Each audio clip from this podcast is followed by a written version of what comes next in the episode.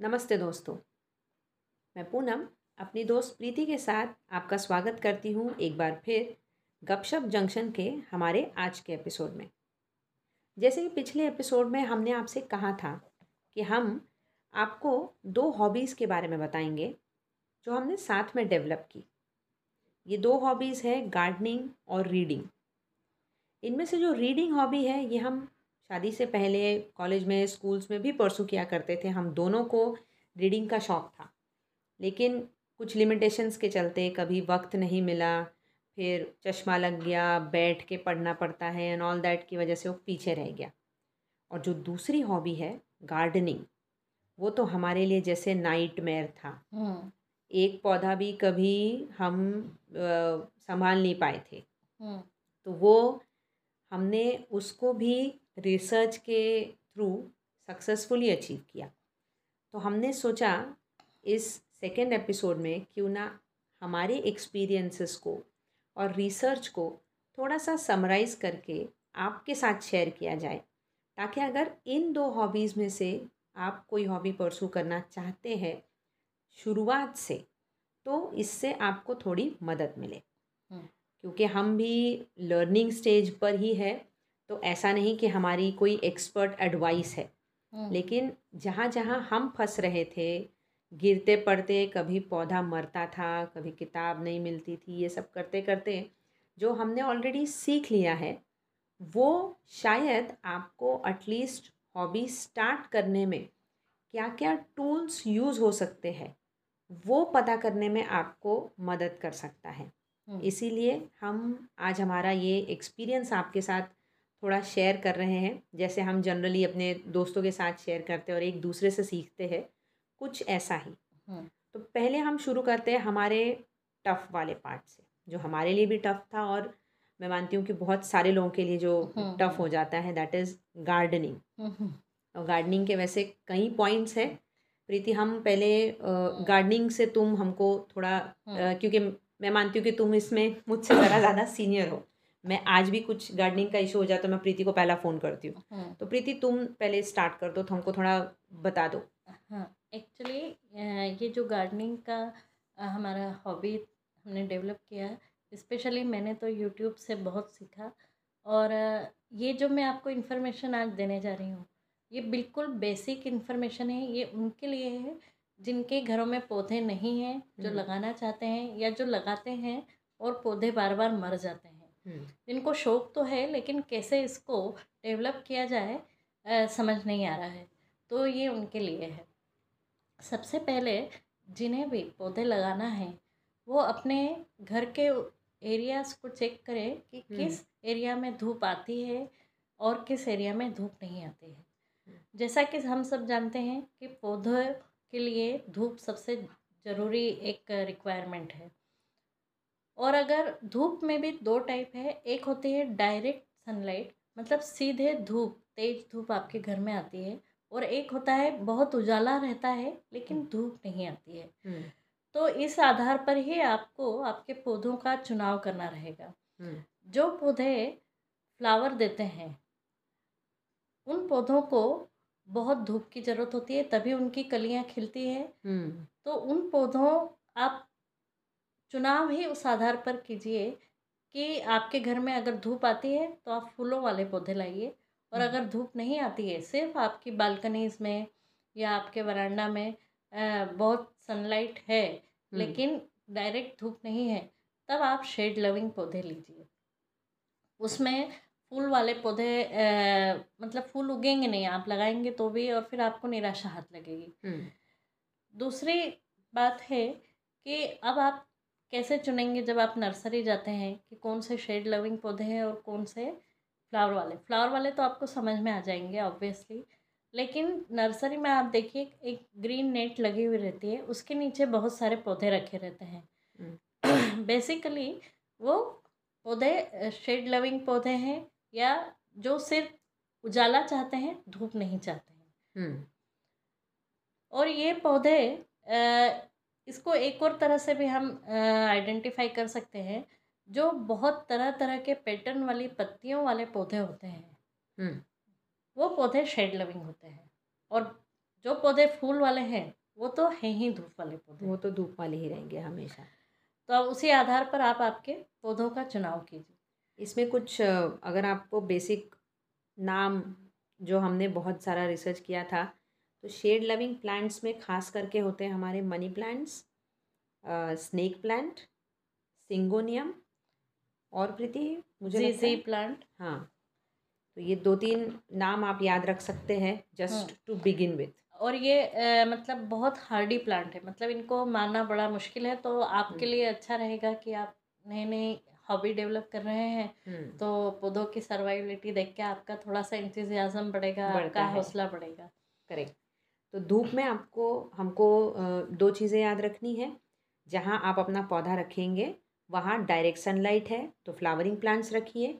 सिर्फ़ उजाला है लेकिन डायरेक्ट सन धूप नहीं पड़ती है तो फिर शेड लविंग प्लांट्स में से किसी एक को सिलेक्ट कर लीजिए। हमने कुछ नाम भी बताए हैं और जैसे प्रीति ने आइडिया दी है कि जो ग्रीन नेट के अंडर होते हैं उनमें से कोई पौधा आप लेके आ सकते हैं। हम्म। प्रीति दूसरा क्या हमको याद रखना है? दूसरा सबसे ज़रूरी पॉइंट है मिट्टी। जब हम नर्सरी जाते हैं तो हमको एक ब्लैक कलर के पॉलीथीन के अंदर पौधा लगा हुआ मिलता है। और वहीं पर हम उसको कई बार रिपोर्ट करवा लेते हैं मतलब प्रॉपर गमले में लगवा लेते हैं। लेकिन ऐसा करने से पहले आपको मिट्टी का नॉलेज होना ज़रूरी है। तभी आप नर्सरी वाले से कहकर उसके अकॉर्डिंग मिट्टी उसमें डलवाइए। और अगर आपके नर्सरी में आप नहीं करवाना चाहते हैं तो सबसे बेस्ट होगा मेरी तो ये राय है कि आप घर पर लेके आइए पौधे को और घर पर रिपोर्ट कीजिए उससे आप बहुत कुछ सीखेंगे भी तो मिट्टी में मेनली होती है चार कंपोनेंट हम्म। जो गार्डन साइल है वो होती है दूसरा होता है बजरी हम्म। या रेत हम्म। तीसरा होता है कोकोपीट और चौथा होता है किसी भी तरह का ऑर्गेनिक कंपोस्ट वो काउडंग कंपोस्ट हो सकता है वर्मी कंपोस्ट हो सकता है या जो बहुत सारे लोग घरों पर कंपोस्ट बनाते हैं वो कंपोस्ट भी हो सकता है। तो ये चारों के कॉम्बिनेशन से मिट्टी बनती है जो पौधों को प्रॉपर एक ड्रेन पानी डालने पर उसको फ्री फ्लोइंग सॉइल बनाती है। हम्म। उसको न्यूट्रिएंट्स देती है। और इनका स्पेशली मैं बात करूँगी सक्यूलेंट्स जो प्लांट होते हैं। मतलब जिनकी पत्तियाँ मोटी होती है और गुदेदार होती है जैसे एलोवेरा हम्म। हुआ स्नेक हम्म। प्लांट हुआ इनमें आप कोकोपीट बिल्कुल मत मिलाइए सिर्फ़ रेत गार्डन सॉइल और वर्मी हम्म। कंपोस्ट या जो भी आप कंपोस्ट मिलाना चाहते हैं हाँ इनकी और जो हाँ। भी हैंगिंग वाले प्लांट्स हैं हाँ, उसमें रेत की अमाउंट बहुत कम रखिए हाँ, कोकोपीट ज़्यादा रखिए हाँ, क्योंकि उनको मॉइस्चर लविंग प्लांट्स होते हैं जो कि हम हैंगिंग हम्म। प्लांट्स में लगाते हैं। हम्म। और उससे हैंगिंग बास्केट जो होती है वो थोड़ी सी हल्की भी हो जाती है। टांगने में अच्छा रहता है। हाँ करेक्ट तो इस तरह से आपको इसके बहुत सारे वीडियोस वगैरह यूट्यूब पर मिल जाएँगे।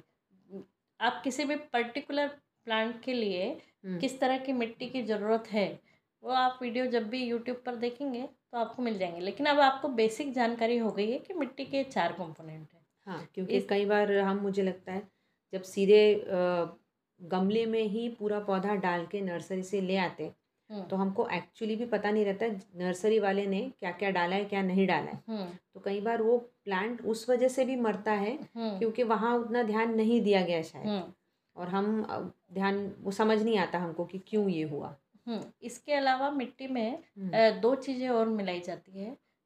एक होता है फर फंगीसाइड और मतलब फंगीसाइड के भी दो टाइप हैं।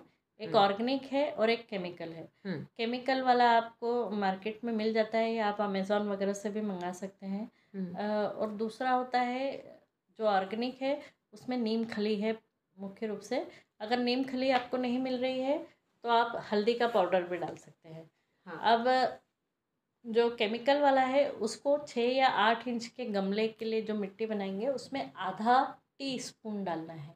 बहुत कम डालना बहुत है। कम डालना है। और हल्दी एक टी स्पून डालना है हम्म। और नीम खली एक बड़ा टेबल स्पून डालना है। नीम खली काफ़ी ऑर्गेनिक है तो वो हार्म नहीं करेगा। हाँ।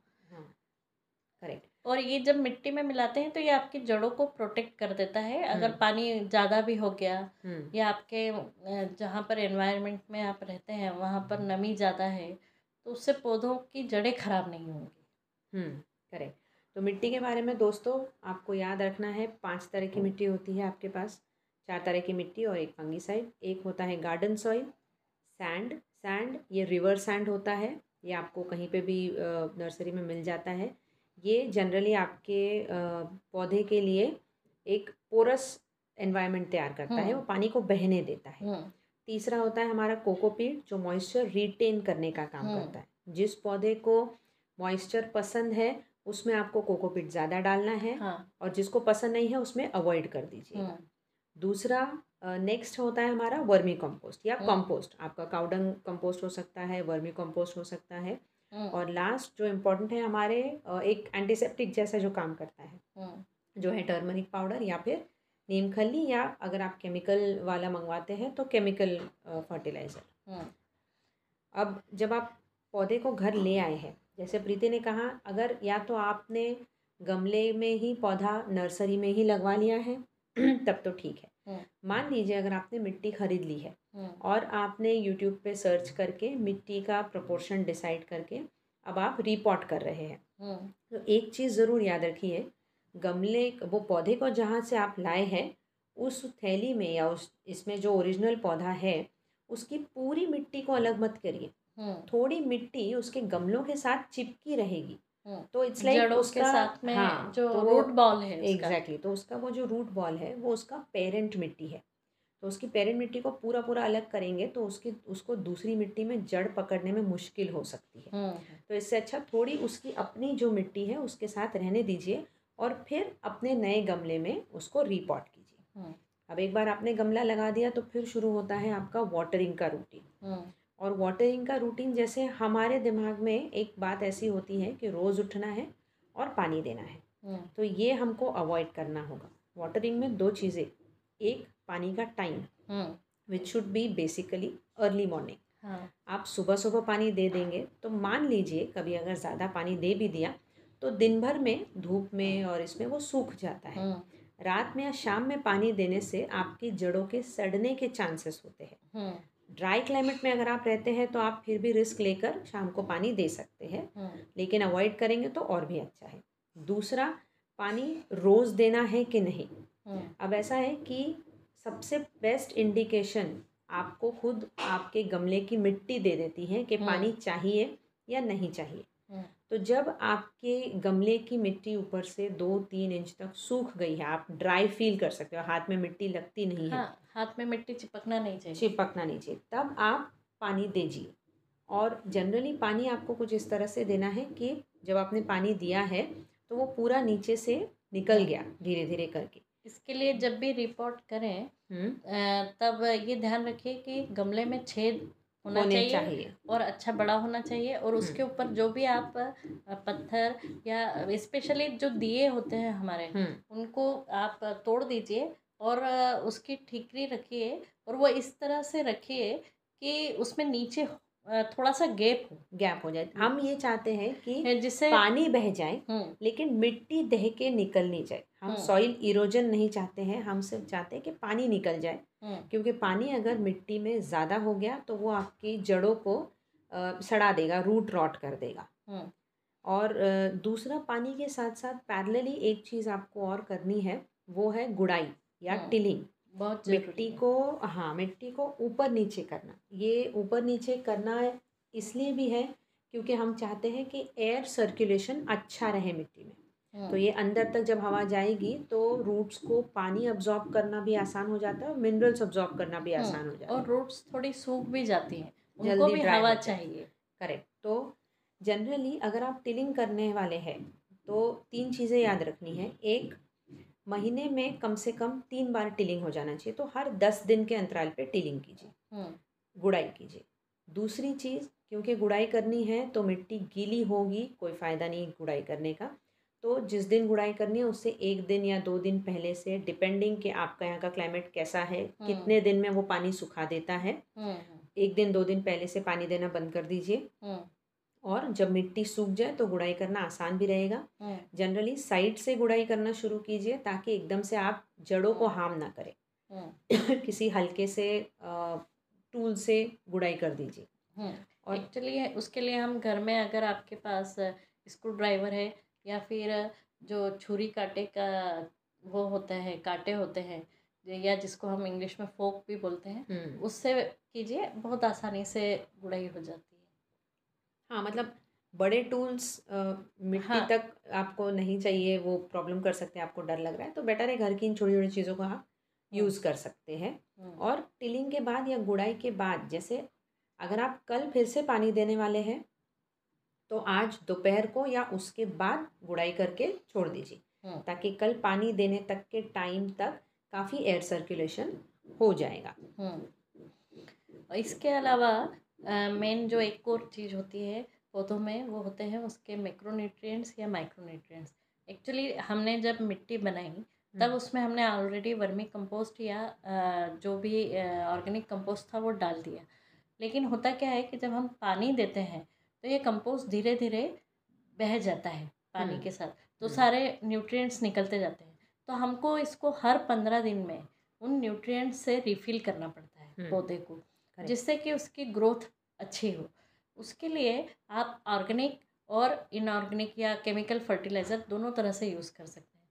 पर मेरा सजेशन रहेगा कि शुरू में जब आप गार्डनिंग शुरू करते हैं हम्म। तब कम से कम साल डेढ़ साल तक आप ऑर्गेनिक फर्टिलाइज़र्स ही दीजिए क्योंकि ये बड़े सेफ़ रहते हैं और इससे पौधों को कोई हानि नहीं पहुँचती। अब ऑर्गेनिक फर्टिलाइज़र्स में कुछ होते हैं होममेड।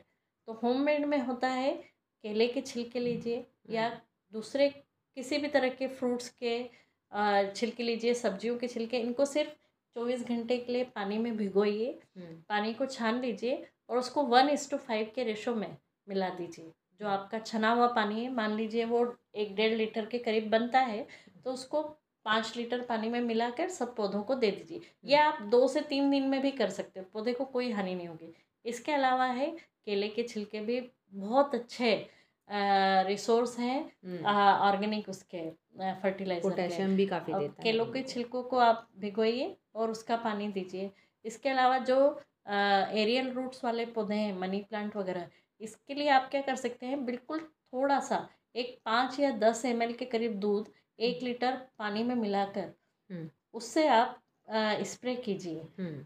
तो उनकी ग्रोथ बहुत अच्छी होती है। इनफैक्ट मैंने तो ऑब्ज़र्व किया इसकी पत्तियों की चमक भी काफ़ी बढ़ती है प्रति हाँ मनी प्लांट के हाँ मनी प्लांट के पत्तों की। हाँ इसका दूसरा होता है केमिकल फर्टिलाइज़र हम्म। जिसको कि N P K nitrogen phosphorus और पोटेशियम बोलते हैं हम ये अलग अलग रेशो में मिलता है seventeen seventeen seventeen N P K eighteen eighteen eighteen इस तरह से ट्वेंटी तक मिलता है।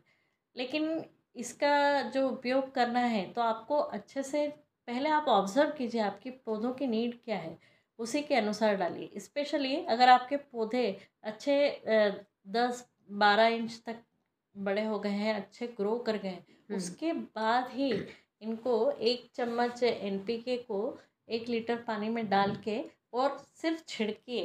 और पहले उसके रिज़ल्ट देखिए उसके बाद ही जड़ों में डालिए। जब आप थोड़े एक्सपीरियंस्ड हो जाएँगे उसके बाद ही केमिकल फर्टिलाइज़र यूज़ कीजिए।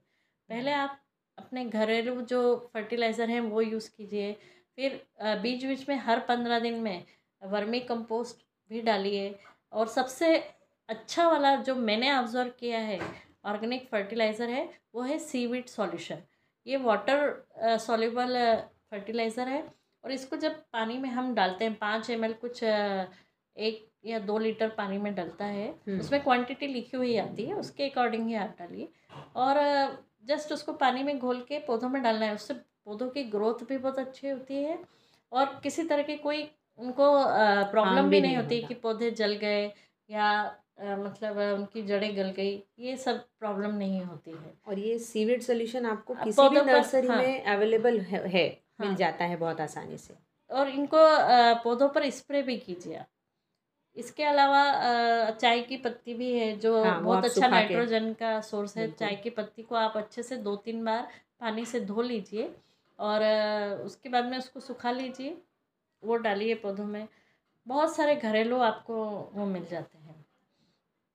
इसके अलावा एक और प्रॉब्लम आती है। हम्म। वो मेन प्रॉब्लम होती है पेस्ट की। पेस्ट की उसी का तो सबसे ज़्यादा डर भी हाँ। लगता है। छोटे छोटे सफ़ेद कलर के पाउडर ही कुछ पौधों पे दिखते हैं। हम्म, कभी काले काले बिल्कुल छोटे छोटे हम्म। राई के दानों जैसे कीड़े दिखते हैं। आते हैं मैंने हाँ। भी देखा हाँ। तो ये सब पत्तों के नीचे के साइड रहते हैं। हम्म। तो उसके लिए सबसे बेस्ट है कि आप नीम ऑयल लीजिए। वो भी आपको नर्सरी वाले के पास मिल जाता है। और उसका कुछ दो तीन एम एक लीटर पानी में डालना है और एक या दो बूंद हम्म। आपका जो डिश वॉशर का सोप लिक्विड है आता है लिक्विड आता है लिक्विड आता है। वो डाल दीजिए अच्छे से बॉटल को हिलाइए और उनको स्प्रे कर दीजिए। ये स्प्रे आपको अधिकतर शाम को चार पाँच बजे के आसपास करना है। हम्म। ये सोपी सॉल्यूशन जब आप पौधों को छिड़कते हैं हम्म। स्पेशली पत्तियों के पीछे के साइड हम्म। छिड़क करके रख दीजिए। हम्म। दूसरे दिन अर्ली मॉर्निंग स्प्रे बॉटल में से वापस उनको प्लेन नॉर्मल पानी से धोइए जिससे वो जो हम्म। सोप वाला वो है वो उससे पौधों की पत्तियों को हार्म नहीं हो। हाँ। वो कीड़े तो मर जाएँगे हाँ। लेकिन उनको हार्म नहीं होना चाहिए। हाँ। और ये वीक में दो से तीन बार करिए। हम्म। तो आपके सारे कीड़ों की प्रॉब्लम सॉल्व हो जाएगी। और ए, एक मैं टिप भी देना चाहूँगी। हाँ। टिप ये ये है कि जब भी आप पौधों को लेके आए नर्सरी से हाँ हाँ। उनको सबको साथ में रखिए। ऐसे हम्म। गोल घेरा बनाकर या हम्म। किसी टब में रखिए क्योंकि नर्सरी में सारे पौधे एक साथ रखे हुए रहते हैं। हम्म, अब उनको आपके घर के एनवायरनमेंट के अनुसार एडजस्ट होने में टाइम लगता टाइम है। हाँ है। और उनको पाँच छः दिन तक वैसे ही रखे रहने दीजिए। अगर आप रिपोर्ट करने के लिए भी घर पर लेके आए हैं मतलब वो ब्लैक कलर की पॉलीथीन बैग में लेके आए उसको उसी में भी रहने दीजिए। हाँ। पूरा एक सप्ताह उसको आपके घर के अनुसार रहने दीजिए। इस बीच में आप उसके लिए जो नेसेसरी सामान है वो वो ले आइए और जो हमने आपको ये सामान बताए हैं ये पाँच सौ रुपये के अंदर बल्कि उससे भी कम में सारा सामान आ जाता है। अच्छे से आधा आधा एक एक किलो के पैक जो आपके छः से सात गमलों को तैयार करने के लिए काफ़ी है। काफ़ी हो जाता है। तो जो लोग बिगनर्स हैं उनके लिए ये काफ़ी है इतना सामान। हाँ और देखिए जैसे जैसे आप और अलग अलग पौधे लगाना चाहेंगे या हॉबी और भी डेवलप करना चाहेंगे तो इससे रिलेटेड सारी इन्फॉर्मेशन यूट्यूब पे अवेलेबल है। हम सबको पता है, आजकल कोई भी चीज़ आप यूट्यूब पे सर्च कर सकते हो, बहुत डिटेल्ड आप इन्फॉर्मेशन निकाल सकते हो। हमने जो आपको ये इन्फॉर्मेशन बताई है, ये बहुत ही बेसिक है, जिससे कि बस एक अंदाज़ा हो जाता है कि किन चीज़ों पर ध्यान देना है। या किन किन चीज़ों का इन्फॉर्मेशन और अटेन करना पड़ेगा आपको। हम्म। ठीक है ना? अब हमारा जो दूसरा हॉबी है दैट इज़ रीडिंग हम्म। ये कोई किसी को सिखाने की चीज़ तो है नहीं। लेकिन आजकल की जो हमारी लाइफस्टाइल हो गई है इसमें ऐसा हो जाता है कि हम काफ़ी बिज़ी है और या तो स्क्रीन टाइम हमारा इतना बढ़ गया है हम्म। जिसकी वजह से कि आँखों को अब बैठ के पढ़ना हम्म। अ, मुश्किल हो जाता है कि हर एक को चश्मे लगे हुए हैं हर एक को कुछ ना कुछ इशू है या फिर वक्त नहीं मिल रहा है हम्म शेड्यूल से और किताब पढ़ना बहुत ही सुकून वाली हॉबी है कि आपको हम्म। बैठना है चैन से शांति से पढ़ना है लेकिन कभी कभी अगर ऐसा लग रहा है कि ये सब कंडीशंस सेटिस्फाई नहीं हो रही सब एक साथ मीट नहीं हो रही है हम्म तो जैसे हमारे साथ हुआ था कि हमारी लिमिटेशंस एक तो पढ़ने का टाइम नहीं मिल रहा है और हम्म। बाकी लिमिटेशंस है तो हमें एक बहुत अच्छा रास्ता उसमें से सोल्यूशन मिला वो ये था कि कुछ ऐसे ऐप्स बन रहे हैं ऑलरेडी अवेलेबल है प्लेटफॉर्म्स पर जो आपको किताब पढ़ के सुनाते हैं। तो you. Can listen to your audio book और ऑडिबल या स्टोरी टेल या और भी ऐसे ऐप्स और अवेलेबल बहुत हैं। सारी ऑडियो बुक्स के ऐप्स अवेलेबल है।